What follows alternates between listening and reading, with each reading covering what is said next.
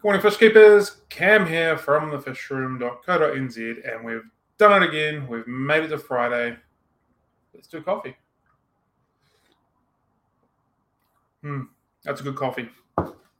Uh, so today we have another special guest on with us, but a little bit of quick admin to quickly roll through. Um, our Fish Wars is going on our Facebook page. Uh, so that's going in full swing. If you want to get involved in that and uh, getting the chance to win yourself a prize every day, get amongst it, have your vote for your favorite fish, and away we go.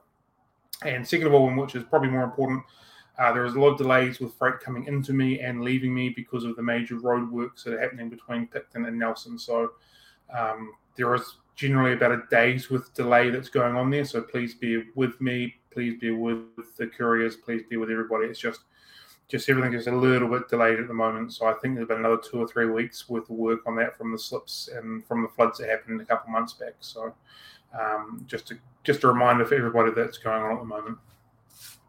That is literally all the admin that I've got today. So good morning, Gary. How you doing, buddy? Uh, so I'll push the right button and we'll introduce our, de- our guest. Good morning, Dean. Good Morning. Cool. Thank you very much for joining us. Um, I guess this is uh, attempt number two after my first win mistake about six weeks ago. yeah, that was a trip. yeah, well, we, we got there in the end. well, a lot of people don't know this has been about a year. Yeah, yeah, would have been a decent, uh, decent chunk of time. I mean, um, trying to trying to match schedules and everything, and and things happening with you know my life and your life.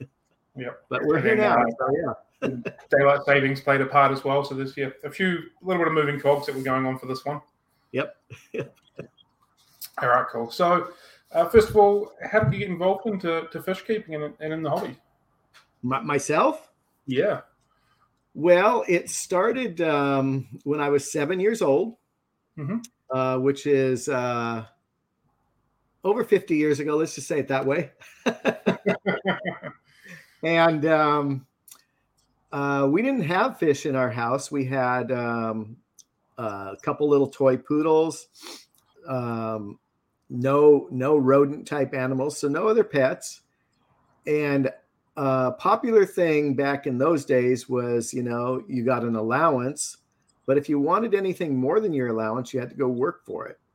Mm-hmm. And yeah. so um, I had arranged with my mom's um, her best friend to go either weed or pick slugs. I can't remember that part for sure.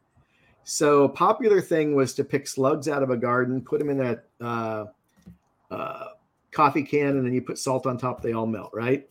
Yep. Um, but anyway, I had gone down to her place to do one of the one of those two duties, um, and got all done. And um, she offers to have me come in and give me some lemonade and on her kitchen counter um, was a fishbowl full of what we would now consider wild type guppies. Mm-hmm. Uh, so not really fancy guppies, just you know guppies. And I'm like, wow, those are cool. And she's like, well, you you you want some of those for payment instead of money? And I'm like, yeah, but you know, being the seven year old kid, I'm like, yeah, I'm not thinking where they're going to go or anything like that. Or if, my, or if my parents are going to let me have them. I'm just like, so she puts them in a Tupperware bowl or a little Tupperware container, which is basically, you know, like a food service thing. Mm-hmm. And I go home with two pairs of wild guppies. And my mom's like, what are you going to do with those? You don't have any place to put them. You don't have a fish bowl. We had nothing. So I literally kept them in the toilet bowl overnight. Wow. Uh, we had two bathrooms, and I had taped off the door to that bathroom. No one could go in it except for me. Every time a toilet would flush, I would run to make sure it wasn't the fish going down. And I ended up doing getting uh, uh, fishbowl in the next several days. Um, but that was my first start. Yeah. And and I pretty much had fish ever since. Wow. Um, except for maybe maybe a couple weeks, a couple months here and there. Yeah, yeah. I've um I've got young children myself, and I can kind of envision how exactly how that would happen, and the logic behind a child going, "Yeah, I'll take fish. Let's do this," and then, like you said, oh, now what do we do? Right, right. Yeah. I had no idea. I was feeding them cracker crumbs and breadcrumbs. Oh, we didn't have yeah. we didn't have fish food or anything, and uh, and back in those days, we you didn't really worry about water conditioners. Um, most of the water wasn't even treated, uh, Mhm. you know, coming through the municipals at that point in time. Yeah. So Yeah, I can imagine back then the water would have probably been a lot better than what it is. Yeah. At least that anyway, so it probably wouldn't been quite as big of a deal. Yeah. Cool. All right. so yeah. Someone wants to know what the pH of your toilet bowl was. Uh, I don't know. I mean, you know, it was it was a toilet bowl, so you know, you flush it, and I mean, again, at that point in time, you weren't adding anything to your toilet bowl. You know, there was no disc in the tank dyeing it blue or anything. It was just water. Yeah. Um, in and out. and I have no idea what I didn't even know what pH was for probably the next year or so. So yeah. So, what got you into breeding fish from the from the guppy and the toilet bowl start? Well, of course, those guppies took care of breeding themselves. Mhm. Um, and I was just fascinated with the baby fish. Um, my parents had had a, well, they, they basically had a lifelong subscription to National Geographic. Mhm. And so, um, you know, I I didn't have money for books or anything like that. I was I was just a little kid, you know, looking. Here's my uh, you know money from weeding or doing extra chores or my little allowance. Um, I'd never been to a quote pet store or a fish store, let, let alone. Uh, but I, but somehow I started looking at all of the old National Geographics because my my dad had them all on a shelf, Mhm. all in order, and I would go through them one at a time. And there was a lot of tropical fish articles in those back in the days. Cool. I ran across one. So what what's on your t-shirt? Uh, some discus. Yes. Okay. So I'm going along, you know, for a few years and um, end up getting a paper route where you basically walk the streets and hand deliver the papers from your paper bag. Um, and there's, I believe it's a May 1960 issue of National Geographic with discus on the cover. Wow. and I read that article and I was like, wow, these fish feed them feed their own babies. I'm like, this is way too cool. So now I went from guppies to discus. And Bit of a leap. um, and it, and it was at a lot of I delivered a lot of papers to end up with quite a few dead discus. Yep. Uh, because back in those days, pretty much the only discus that you would come in were wild uh, nickel and quarter size babies. Mhm. Um, and uh, we didn't, they didn't know a lot about them. So I literally went from guppies to discus. Um, discus, it was the first egg layer I spawned at the age of 13. Had no idea what I was doing. Um, all I knew is I wanted to see them feeding from the side of the parents, which took another five, six months of trying and trying. And and after that happened, I went on to everything. I mean, any fish I could get a hold of, grommies, bettas, um, some of the early tetras, uh, anything I could get a hold of, I would try to breed. Got the bug straight away then. Yeah, yeah, Yeah. yeah. So the bug, the bug was there from a very young age, and I've been doing it ever since. Cool. What's been the most rewarding species that you've you've kept and bred? Uh, I don't know. I suppose um, I would still come back to the the wild discus. Mhm. Um, I've been to Peru collecting four times now. Uh, the first time I brought back, well, I had seven discus, and five survived to the shipping, and four survived shipping. And um, out of those four, I ended up with one pairing. They only spawn three times, and I'm now spawning their babies. Wow, nice. So the F1s. And uh, there's only one type of discus that comes out of Peru. It's what they call the Peruvian red spot green discus. Mhm. And the green is not really the color of the stripes. They're considering the background of the discus kind of an olive green color. All right. Yep. Yeah, so it's not it's not the blue stripes. It's the it's the green background is where they get the green in that name. Yep. And in Peru, um, the they're more valuable based on how many red spots they have. It's interesting. So yeah, so if it's more than 30 red spots, that's a really good discus. So yeah. Um, is that a, a trait that people are specifically after, or is that saying that the locals think are more of a, um, a higher quality fish? I think um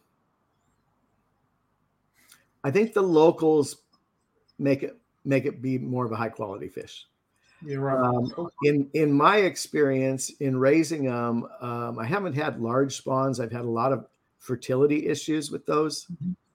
Um, my first inclination was the males get more red spots. Okay.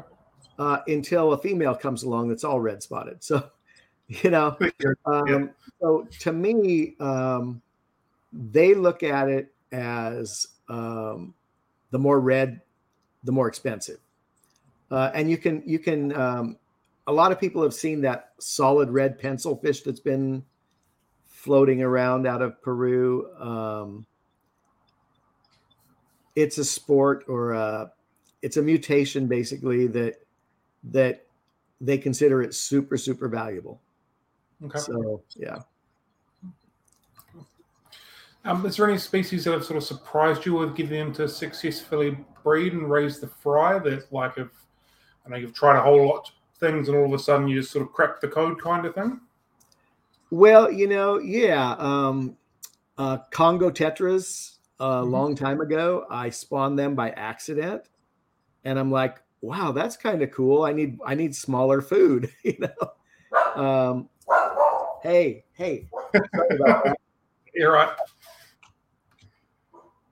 okay, he he might be fine. Um, he might not. we'll see. Um, but you know, uh, a lot of the the smaller fish, I think. Um, you know, the larger cichlids. I mean, I did a little a little um, time with African cichlids in the early days, Mhm. and um, you know, I mean, right now in my neck of the woods, I can't sell African cichlid babies. No one wants them. Yep. Uh, cool fish, though. You know, I Mhm. played with a lot of the early ones, the the, the marlieri, the leleupi, um, shell dwellers, all of those. Um, but um, you know, some of the more unique ones are uh, like, and and this is one that has evaded me. Um, I was given some um, Congo puffers, the the schoutedeni puffers. Mhm. Ended up getting a pair, and they spawned for me about four or five times. Wow. Um, I could only get the babies up to eight days old, Yeah. And then they would all die at the same time. Right. And I and I, you know, I talked to all different people. You know, to me, I feel like it was water. Um, my water was too soft for them, maybe, or um, I also thought that maybe I'm um, lacking calcium in the food that they're that they're feeding on. Mhm. But that that is the smallest baby fish I've ever seen. Right. Wow. I mean, it's it's makes bettas look tiny. I mean, it makes bet- bettas look big. I should say. Yeah. Yeah. Um, it's just a real tiny fish, um, and the young or the babies under magnification kind of just look like a miniature puffer fish. Wow. But it evaded me, you know, and um, Uh, I don't have those anymore, but you know, someday I might try them again. I, I have talked to other people that um, you know they're raising marine rotifers to feed them at first, and I went through that whole thing, but uh, the rotifers would would die faster than the fish. You know, so yeah, yeah, yeah, yeah. not quite working there. Yeah. Do do you have a particular methodology that you try and apply for the species that you're spawning, or do you just try and keep the best quality water, the best quality food, and let them kind of do their thing? Well, um, my water out of the tap happens just to work really good for a lot of fish breeding. Yeah. Um, it's it comes out of the tap at pH about eight four, Mhm. but that's an artificially high pH. It's based on stuff that the water department adds to the water. So just you get it in the tank and under aeration, it'll drop naturally to a pH of about seven two. Okay. It's very soft. Um, so it works for all of the South American fish really easy. And being it's very soft, it's easier to make soft water hard than hard water soft. So I can easily add stuff to it. Um, or if I want to go to the towards the uh, the tea colored water, um, you know, I can add peat or wood. So setting up the water um, is easy for me. Uh, and then, you know, basically, I try to purchase fish or obtain fish just from breeders. Mhm. Um, I don't want to go to the, I mean, I, will occasionally get fish from the local store, but that's always a quarantine nightmare. Mhm. So um, I try to get fish from breeders and I want to get young fish. So, for example, um, and I've I've had um, L forty six zebra plecos three times in in my career. I guess you'd call it a career. Um, I've always got like a group of eight to twelve young at the same time from the same source, Mhm. and then I'll spend the year or two growing them up. Um, and uh, I do that with, I want to do that with any fish that I've taken. I'd rather get the young ones, get them really conditioned to my water, my feeding habits, my water change habits, basically my tank setups. Yeah, yeah, And then by the time they're breeding size, they will be used to all that. And then I just have to find the right trigger. Um, And, you know, different fish have different triggers. Um, you, some some of them you have to have different male female ratios. Some it's a water change. You know, every one of them is a little bit different. Do you keep all, all the notes written down in a little diary so you know for next time, or is it all just tucked up in here? It's up here. yeah, I've I've I've thought about you know doing the whole writing it down in a log, but um, it just there's so much going on that Yeah. I, I would be spending more time writing than doing. So Um, you, you just touched on buying young fish, um, so you, you're growing them up for as long as you can. I actually had a, a customer of mine come in who likes spawning German rams, and he was saying that he's found if they don't spawn within the first sort of six or seven months, he can't seem to get them to spawn from that point onwards. Is that is that quite true, or is that just something that he might have been experiencing himself? well, I find that um, uh, rams uh, will spawn from about three months old Mhm. all the way up to two or three years old. Mhm. But you'll have far better success with the younger ones than the older ones. Okay. Um, and and it, this this also tends to work with discus also. If you pair with rams, if you pair an older male, like say you have a, a seven or eight month old male, and you pair that with um, a three or four month old female, you'll have a better success than if you to take a four month old male and a four month old female. Okay. And I, I think it's basically because the older male has more experience. Um, with discus, I used to do like, um, well, at, at one point in my career, I was basically commercially breeding discus. I had like 21, 22 pairs going at one time. Yeah. Um, all different types. And I had fry coming out my ears. I was shipping uh, three, four days a week, uh, or maybe I should say nights. But I would tend to pair a two year old male with a one year old female. Mhm. And I would have far better success with um, fertility and everything. Wow. So, so that it kind of works the same with the rams. Um, Yeah. Yeah. You don't think it's a viability of the, the female as contributing to that, or you think it's just that the male is more more mature and aware of the, the situation that's going on?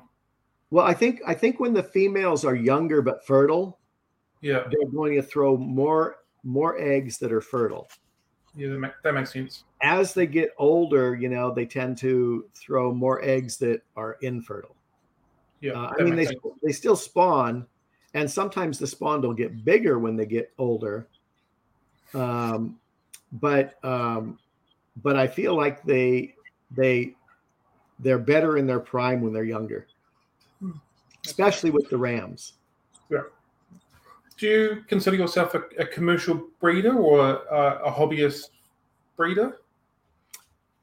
Um, that's a good question. um, I consider myself a hobbyist breeder at heart, Yeah. But I have the ability of com- of um, creating commercial quantities of fish. That's a good answer to that question. So, so you know, uh, right now, I mean, my fish room is ten by ten, so it's basically a bedroom size. And then I have a few, I have a few tanks outside of that.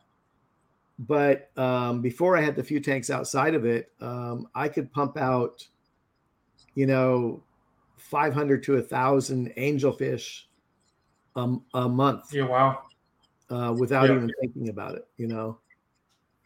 So, um, so yeah, I just have um, I take my small space that I have and create the most out of it that I can.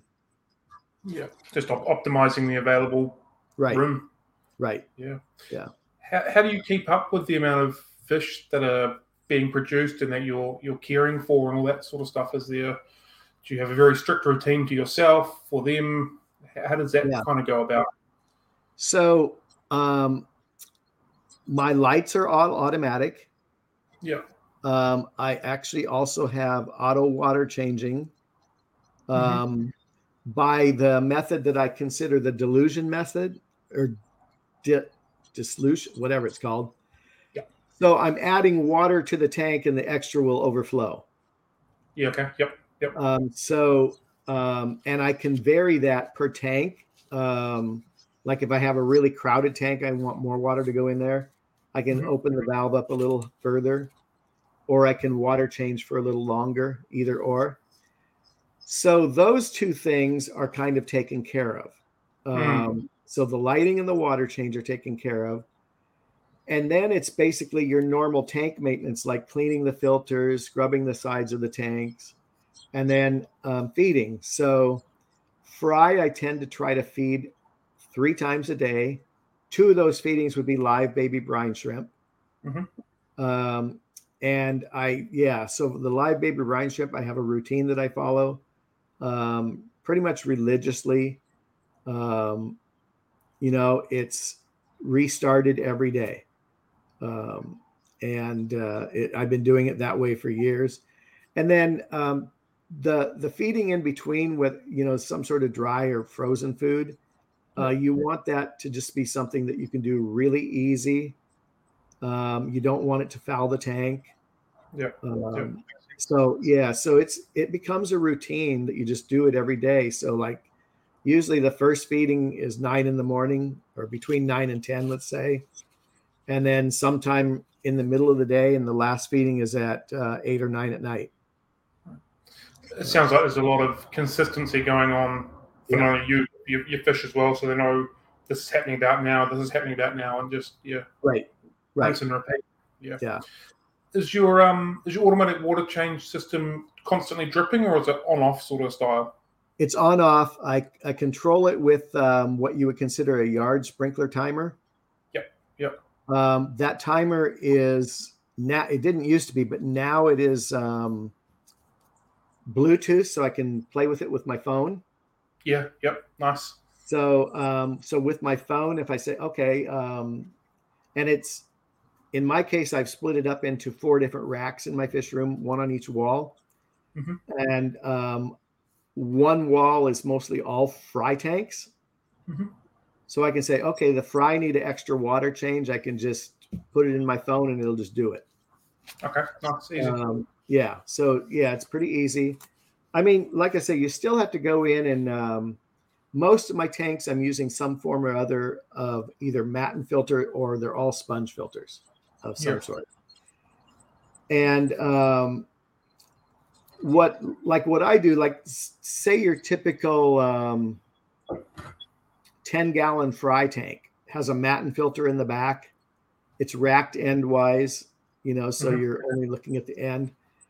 Um, as the fry cycle through that tank, um, so they might go in that tank at, you know, two weeks old, and they might be in that tank until they're two months to three months old, depending on how fast they Mhm. grow. Angelfish would be less time because they grow faster. Um, Rainbows would be longer because they grow slower.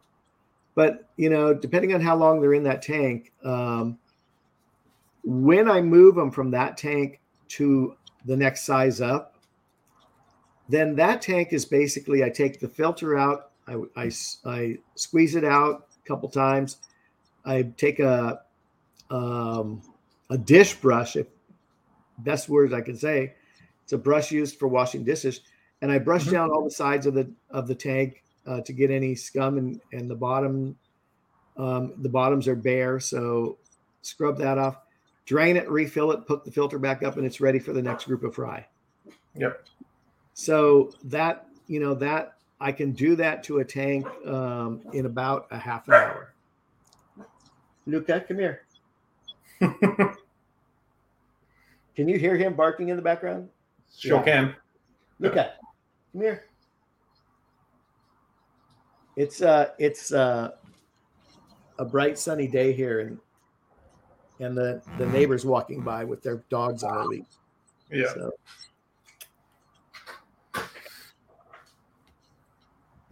anyway, yeah.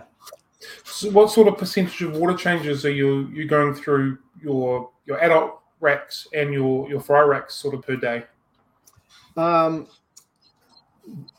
it goes off twice a day, Mhm. um, usually um, after the morning feeding and after the evening feeding. Okay. And what I've done is uh, the best way I could describe it is um, let's use a, a 20 gallon tank as an example. And let's just say, for sake of example, I want to change 20% of that. Mhm. So what I've done is I've drained the tank down to where I want to change, and I've, I've done this to, to do the setup process. I drain the tank down and then I turn the water change off system on. And I find out how long does it take to put that much water in. Right. Yep. So let's just say, for sake of example, it takes 10 minutes to put that 20% of water back. Okay. Now, I know and you know that since I'm not draining the tank to do the water change, I'm going to have to add more than that 10 minutes of water if I'm going to change 20% of that water. So I double that time to to 20 minutes. Um, and then being that I'm doing it twice a day, then I subtract that. I split it so I do it 10 minutes in the morning and 10 minutes at night. And it's it changes about that much water. Uh, you know. Um, but like I said, it's not an actual water change. I did just recently visit a guy in Chicago's room where um, he has all of his tanks drilled twice, Mhm. one for a drain and one for fill and overflow. And so, and and he talks to Alexa to help. He says, Alexa, drain tank four, and it drains um, up to a certain level, and then um, so Yeah. Full use technology. be right back. Yeah, no worries. Thank everybody for joining us this morning or this evening or afternoon or wherever it is you might well be. Question to come up from here.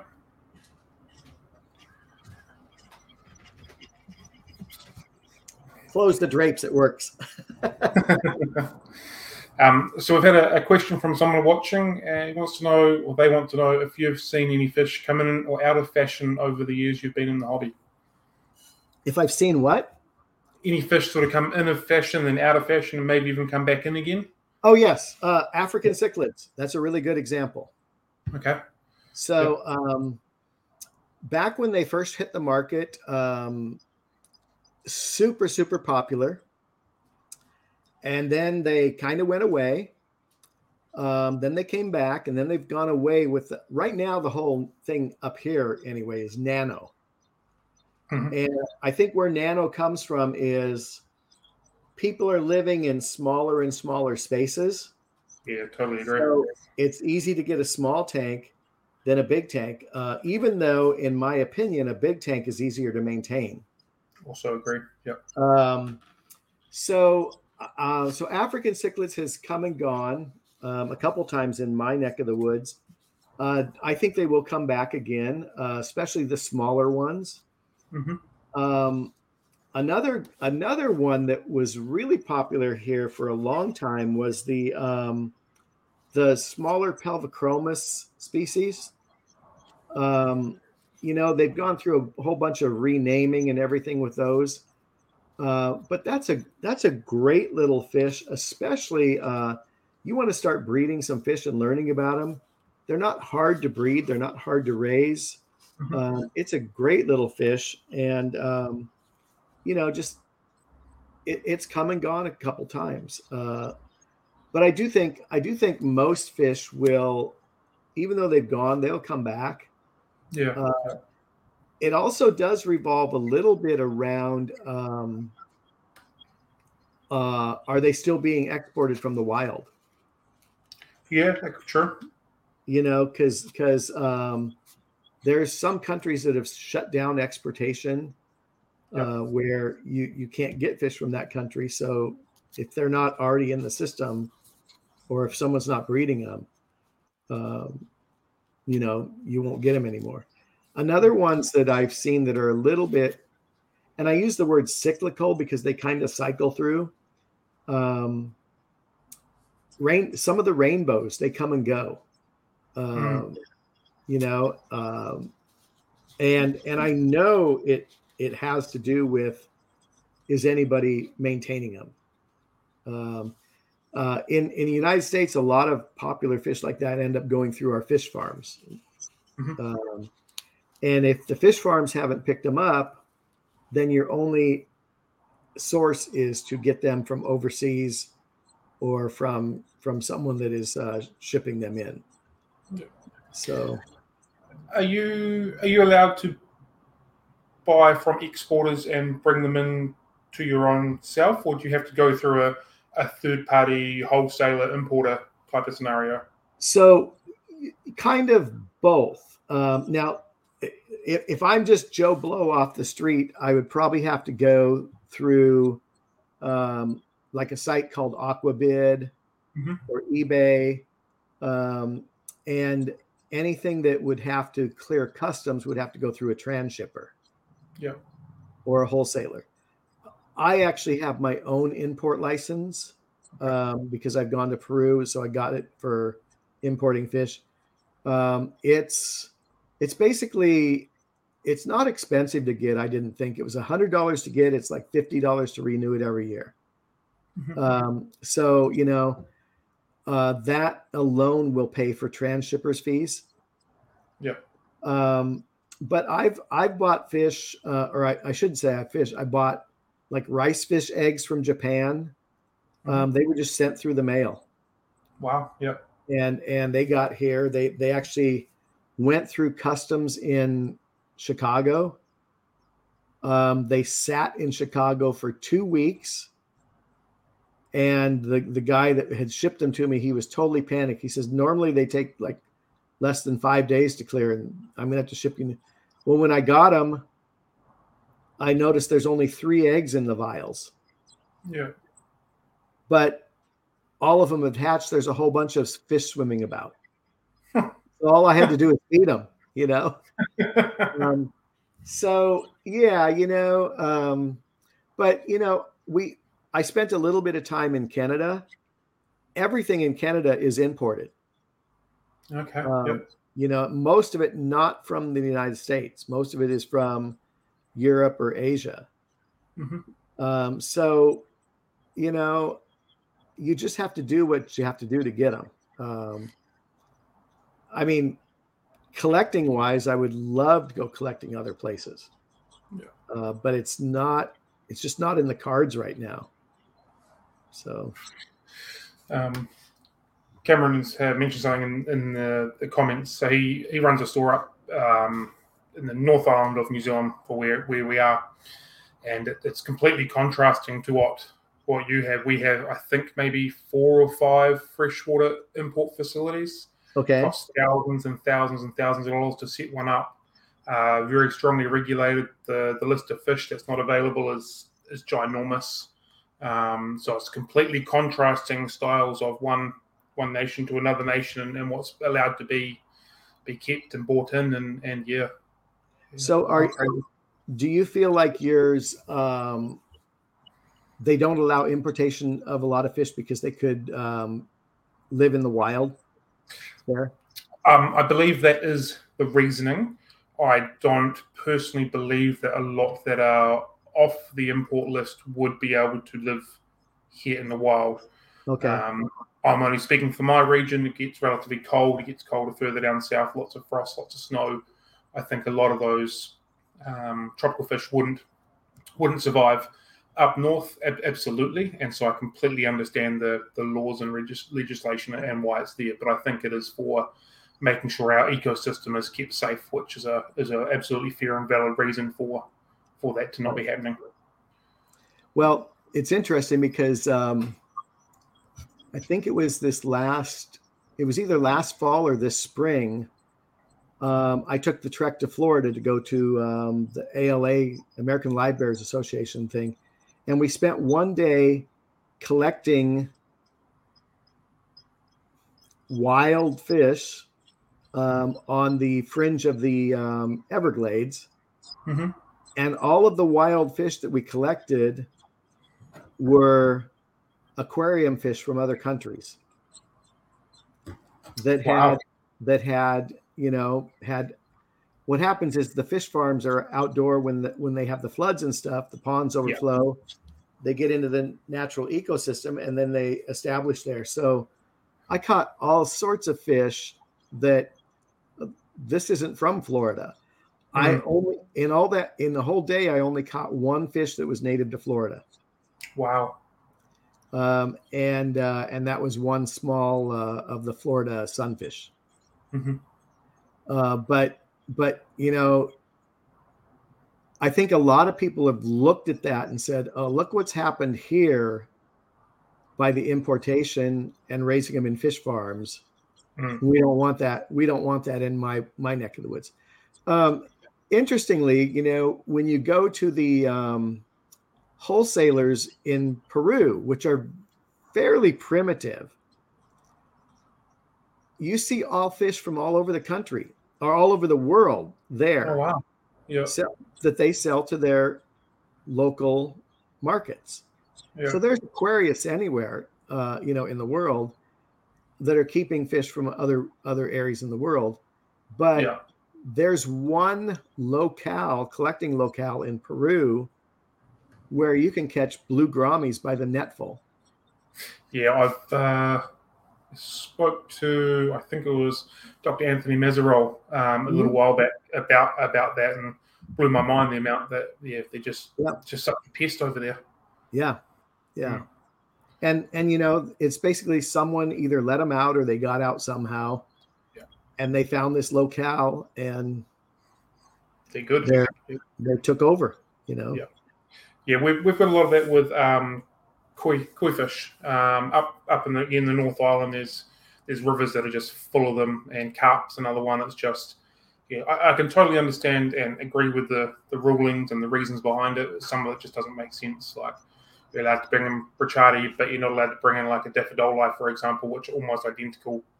Kind of makes no sense with a lot of stuff like that. But right, it's the rules. It is what it is. Yeah, yeah, yeah, yeah. yeah. Um, do you have like specific requests to breed fish or particular fish, or do you do what you do for because you want to do it? Um, there's uh, two ways I can answer that. So, okay. uh, a lot of a lot of you know that I I've done a lot of videos on the co-op channel. Mm-hmm. Um, I met Cory in or at a fish club meeting, uh, our our local fish club meeting. Um, at that point in time, he was a monster fish keeper. Mm-hmm. And I was primarily doing um, apistos at that time. And I had spawned these um, pure white short fin bettas. And I had like thousands of them. Um, that's a mistake, by the way. Don't do that. because when they get to be about an inch, inch and a quarter, you need to have a thousand jars too. Yep. And um, so, you know, uh, Cory had opened his shop. Uh, and I remember going in there one day and um, I said, uh, I got billions of these bettas. You want to sell them? And uh, he goes, sure. You know what? Let's make a deal. I said, okay, well, I'll just give you them all for a buck each. Um, you take all of them, you can sell them or give them away. I don't care. And it took him a year to get rid of that tank. There wow. was so many. wow. But in that process, you know, um, about two months later, he called me up and he goes, Dean, he says, I have something I want you to breed. And I'm like, well, what is it? He says, well, it's these super red koi angels. Mm-hmm. And he said they're at that point in time, they were retailing for, I want to say, $25, $30 each at dime size. They were really expensive, new on the market. I said, Well, you realize if I take those, it's a year before you're going to have babies. I said, So how are we going to do this? He says, I'm going to give you the angel fish. You're going to give me the first spawn. After that, we can buy them from you. Fish right? Yep. I said, Well, what if the first spawn is only 10? He says, It doesn't matter. It's a trust thing. So, so, you know, we did that. So, yeah. So sometimes I get requests. I mean, um, sometimes some of the plecos, um, he will say, you know, I want you to take these and grow them up and breed them. Um, now, Cory now is not working in the shop anymore. So that's less and less. But um, yeah, so sometimes I get requests, but one of my um, my what would you call it a fault in the hobby kind of is i have a hard time buying fish and not spawning them yep or okay. not trying to spawn them yeah so even if i'm getting you know tetras for dither fish i'm like i kind of want to try to spawn those so, um, yeah, so that's what yeah, and that's a hard thing when going to Peru. It's like, okay, what do I bring back? Yeah, because yeah. I mean, there's times when you can put your net into a dried up or halfway dried up little creek and come up with 14 species in one net. Wow. And um, and it'll be anything from cories to pencilfish to tetras to dwarf cichlids, knife fish, and you know you you get a hold of those and you go like, but what do I want to take home? Because if you're not taking it home, then you just want to take pictures and put it back. Yep. Um, and uh, anymore, you know, going to Peru, it's like, okay, I've seen those, I've done that. I mean, there's only been one catfish that I brought back or I should say, one Corydoras species that I brought back that I have not been able to spawn. Mm-hmm. Um, but yet, some of the ones you spawn, no one wants them. You know, Yeah. so they're, they're just not they're not a popular fish. So Yeah. Yeah. So that that kind of leads me on to my next question: Is do you choose specific species to breed, or are you led by by demand? I usually pick the ones that if I want to breed them, I pick them. Yeah. Um, At the same time, um, let's go back to angelfish really quick. Mhm. I don't know how angelfish are in your shops, but in my shops, they're always in demand. Yeah, relatively. Always. Yep. So one pair of angelfish done right will pay for your whole fish room over the course of a year. Yeah. If, Wow. if you think about it, because because typically, um, if you were to pull the eggs, they're going to lay eggs about every week to ten days. Let's just say, um, you know, most times you're going to get a spawn anywhere between three and four hundred. Let's just say you you get two hundred fry to live to saleable point. Um, you're going to sell those um, or trade them for equipment. Um, my whole fish room was built on angelfish, um, and I joke around. You know, angelfish is my currency in the business, in the fish business, because you can always sell them. If one shop doesn't want them, the next one does. Yep. So, um, so yeah, you know, um, I've I've continually bred some form of ram for I don't know how long, long as I can remember. Right now, I'm on to the black ones, but they're not even my most fun favorite ones. It's just they're they're in demand. Yeah. Um, I've continually bred. I only do two strains of angelfish. I don't do mixed ones, and I don't um, I don't do any other strains right now. There, I do Philippine blues, Mhm. and I do the red super red kois. Um, and that's that's enough, you know. And even those, you know, sometimes I have too many of them, too many fry. Yeah. Um, yeah. the rams the rams will always sell but but rams are also more difficult than angelfish Mhm. so uh, you're going to have less success even if you're uh, a really good breeder you're still going to have less success with rams and angelfish Yep. so, Just a bit weaker, smaller spawns. smaller spawns weaker more prone to um, to crashing Mhm. um, and and all of that can happen in anybody's tank. Um, I mean, I've had it happen. I've been traveling a lot, so then you know, um, you know, if I'm not there to spot something, I come back. They might look fine, but they're not. You know, so Mhm. yeah, Have you spent any time with the checkerboard cichlids? Cichlids, sorry. yeah, I love those. Yeah. um, Have you got I- any successfully bred them? I I have bred them. Yeah. Uh, they like really soft water and Mhm. um, fairly acidic also. Okay. Um, I used to use um, before we had these uh, what we call the Indian almond leaves or the catappa leaves. Yep. Um, I used to use peat moss, boil it, and make my own tea. Um, in the early days, there was um, Tetra Black Water Tonic, Yes. which Yep. was basically just condensed tea water, basically, you know, from from boiling peat. Yeah. Um, so um, I would I would spawn those by the pair in a five gallon tank, Wow. and um, and generally uh, I would let them take care of their own fry. Mhm. Now you can take the cave. They usually spawn in a cave. You can take the cave out and hatch them. Um, the fry are big enough to take some baby brine shrimp from the very beginning. Uh, I also uh, use um, uh, Java moss and other kind of plant matter where they can munch on little um, whatever's on the plant, you know. Yeah.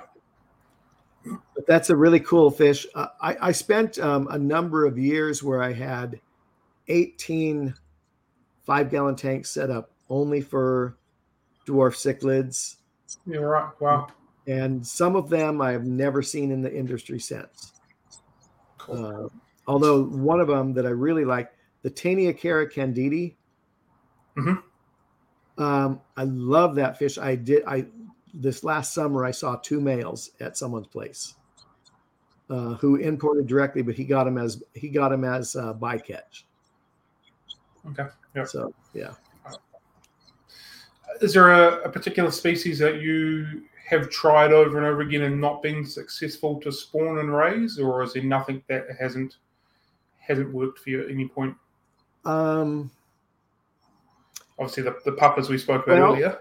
the puffers, uh, the puffers. Um, I'll try those again someday uh, when I get a hold of them.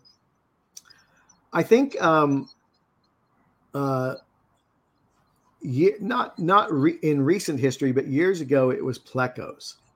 Plecos, plecos evaded a lot of breeders in the early days, uh, especially when you got into the L number plecos. Mhm. Um, and most of us had no idea what we were doing. I, I remember uh, a buddy of mine, the first time I had seen a spawn of bristlenose plecos, they were in a tank. Um, I would call it like a a 30, uh, probably a 30 gallon breeder size tank. So maybe three feet by a foot and a half by maybe a foot deep Yep. on his floor and it was piled full of driftwood. Um, only filtration was uh, aeration. There was no filter running. Um, and he ended up with fry, and he didn't even know how. But um, but he had been trying and trying, and and you know so. I think what happens is a lot of us we were going back to those buying young and growing them up well, my my three examples was zebra plecos. First time I had them was when they first came in the hobby. Uh, they were very expensive. Got ten of them. I raised them all the way for I don't know two and a half years, breeder Mhm. size now, and um, we decided to move, and so I sold everything. Second time I got them, I gr- I had a dozen of them. I grew them up for about three years, never saw spawning activity. Uh, went out of town for a weekend, came back, and the heater had stuck on and killed them all. Uh-huh. So, um, so then um, I don't know in your country, but here they're on the CITES list now. Yep. Okay, so so the the month before I knew they were going on the list, I visited um, a wholesaler, and I said, you know, I said you have those in. I said I might, I'll get some. So I got another dozen of them. They were about an inch long. I grew those up. I ended up with 10 of them. I lost two along the way, 10 of them adult size. Um, it had been about three years, no spawns. And I remember seeing this guy that I bought them from at, a, at one of the shows I had gone to. And I said, you know, I said, I should just bring you those back because they're not spawning. And I got home that night and there were fry. Nice. Well done. So I, you know, but most people will not wait two or three or four years for some a fish like that to mature. Yeah. They, they want to buy a pair of fish and they want to produce young next month. Mm. And that's where you need other diversions in the hobby. You know, Totally Um, you know raise raise something else that's going to take a lot of your time and then just maintain those as they're getting old so like right now i have Mhm. some um, i have some blue seam plecos Wow. Yep. um, they're um, they're about seven inches long right now and i've had them for four years um, i've raised a lot of rams over the top of them so to speak Mhm. um, but I haven't paid any attention to them except for growing them up and feeding them Yeah. because I knew that they take a while to mature. Uh, so you have to have something else that will divert you from that instant gratification, so to speak. Yeah, yeah, I think plecos are a great example. Like if you go on the Planet Catfish website and you start looking through the profiles, the amount that still say no spawning activity, no spawning um, documentation is still is still astronomically right. large. It's it's a huge right. world. The L number plecos. Yeah, it's big. Yeah. I mean, I mean, I I had the pleasure of visiting um, a, a guy who um, had an immense collection of Corydoras, mm-hmm. um, like literally a warehouse space full.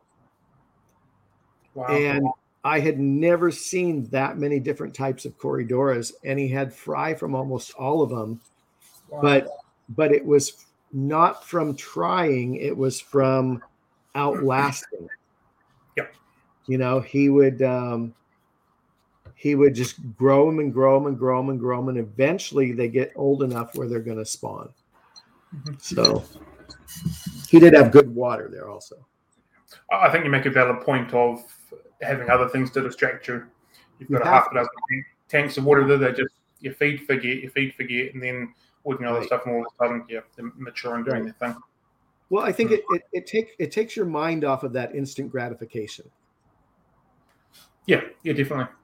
Right. So yeah. Yeah. Have you collected fish from other parts of the world or just Peru?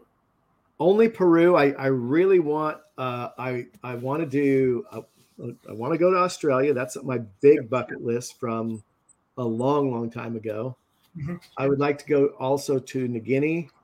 Mm-hmm. Um, and I would like to go to Africa, um, Venezuela, um, Brazil. Brazil's shut down exportation. Okay. So uh, you could collect and see them there, but you can't take them back. Mm-hmm. Yeah, wow. Um, although I did find a workaround from that. I you, because I have an import license, I could collect and I could buy from a local wholesaler. Yeah. Not quite the same as collecting, but but I thought, well, what if I collected them, took them to the wholesaler, and then bought them back from him? yeah, so I don't know. I mean, so so there's a lot of places that are on the bucket list, um, but right now the, the travel is so hard right now yeah. and africa's not super safe um, uh, most of south america is not really safe um, that i peru's really safe as long as you stay away from the illegal gold mining no um, so um, and then you know i would also like just to visit like asia um, i'd love to go to germany and just visit breeders Mm. I mean, that's that's a big time. Yeah, oh, the world of African cichlids in Germany is, is huge. They're it's major, yeah. phenomenal African cichlids over there. Yeah, and also, you know, not just Germany, but but uh, I was going to say Turkey, Israel. Mm-hmm. There's a lot of breeding happening there that that you know is beyond what we can comprehend right now. Yeah. So yeah. Um, we've we've touched on discus and Corydoras already. Is there any sort of tips or triggers that you've got that you have helped you along the way with producing them or, or raising them? Uh, for discus and cories? Yeah, yeah. I know two yeah. completely different species, of course, but yeah. Okay, so um, so Corydoras. Um, first thing is grow them up.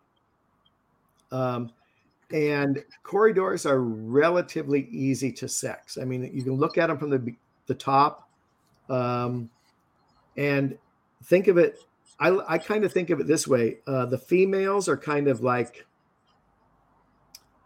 diamond shaped, a little bit squished diamond shape. Yep. And the males are a squished diamond shape, but have more tail in one direction. Mm-hmm.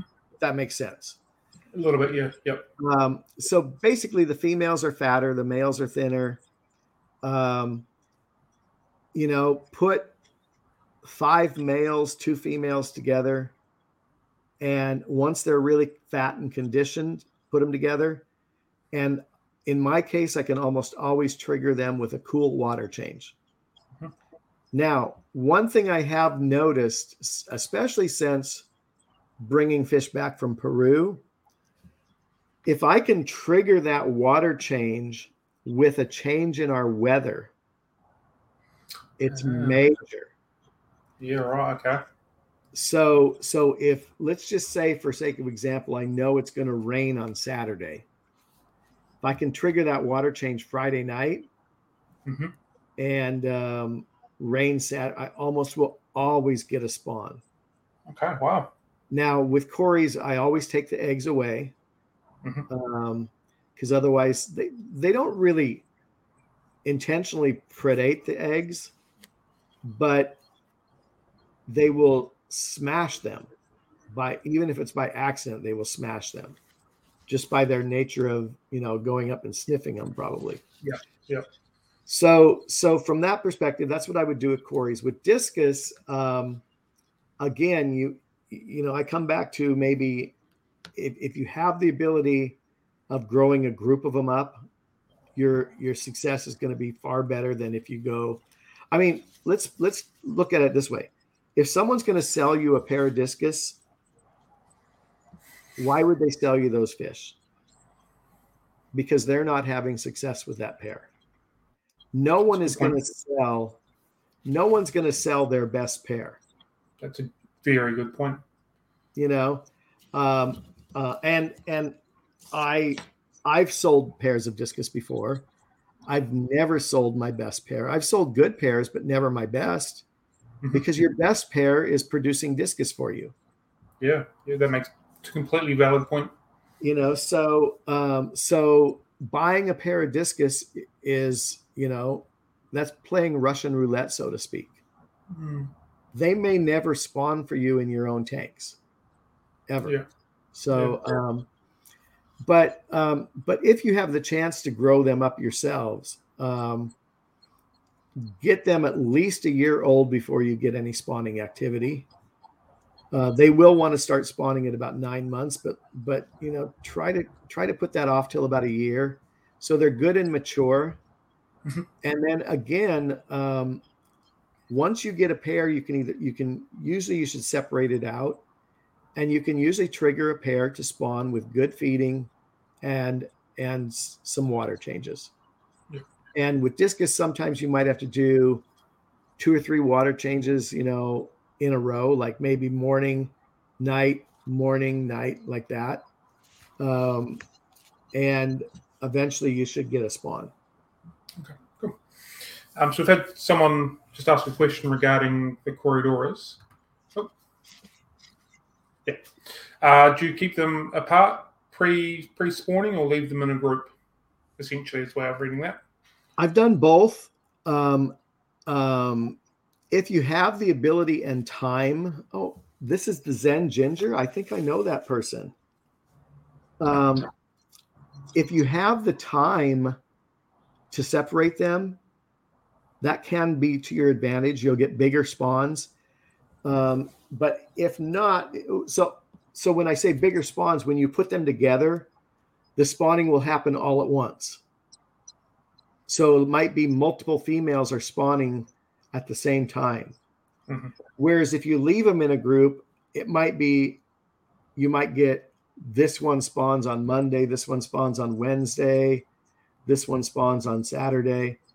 Um, it if production is your goal, you want them to all, try to trigger them all to spawn at the same time. Uh, so that is the end of all my structured questions that I've I've have written down for you. Okay. Um, I like to to finish all my sort of coffee dates with a very quick set of six questions that are short and sweet, yes no sort of answers. okay. Um, so, if there's anywhere that you could visit right at this moment, where would it be? Um, right now, if there was any way, I would go to Australia. Okay. If you could have any superpower in the world, what would it be? I'm sorry, I didn't hear you. If you could have any superpower in the world, what would it be? Um, anti-aging. Okay, cool. if you could, if when you're doing a, a coin flip, are you heads or tails? I'm a head. Okay. If you could have a meal with anybody from any point in, in the time, who would it be? I would like to have a meal with Gordon Ramsay. Fair.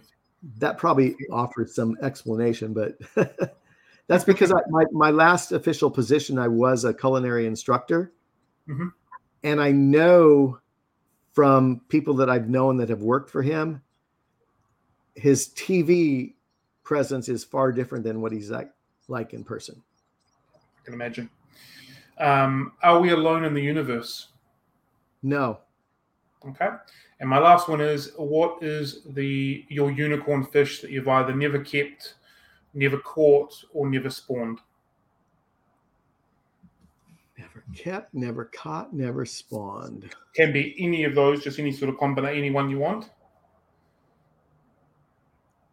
You know, I've never spawned the um I've spawned gouramis before, but I've never spawned or really kept the little tiny uh licorice type gouramis. There's there's a whole family of them. Yeah, wow. Just Um, recently, we've had a whole bunch coming to New Zealand, and they're and, yeah, and, and there's a bunch of different varieties of those. Yeah, uh, you know, that are different, little bit different color morphs and stuff. Um, I would like to get into those for a while. cool. yeah. Awesome. Okay, that's all I've got. So I'd like to say thank you very much for joining us. Um, really appreciate it. I'm sure everybody's taken something out of this. So thank you very much for your time. We, we very much appreciate it. You bet. You bet. We'll have to do it again sometime. Sounds good to me. Thank you very much. Okay. All right, guys. Have a good one. Happy fish keeping. Catch you later. You. you too. See you later. Cheers. Thank you.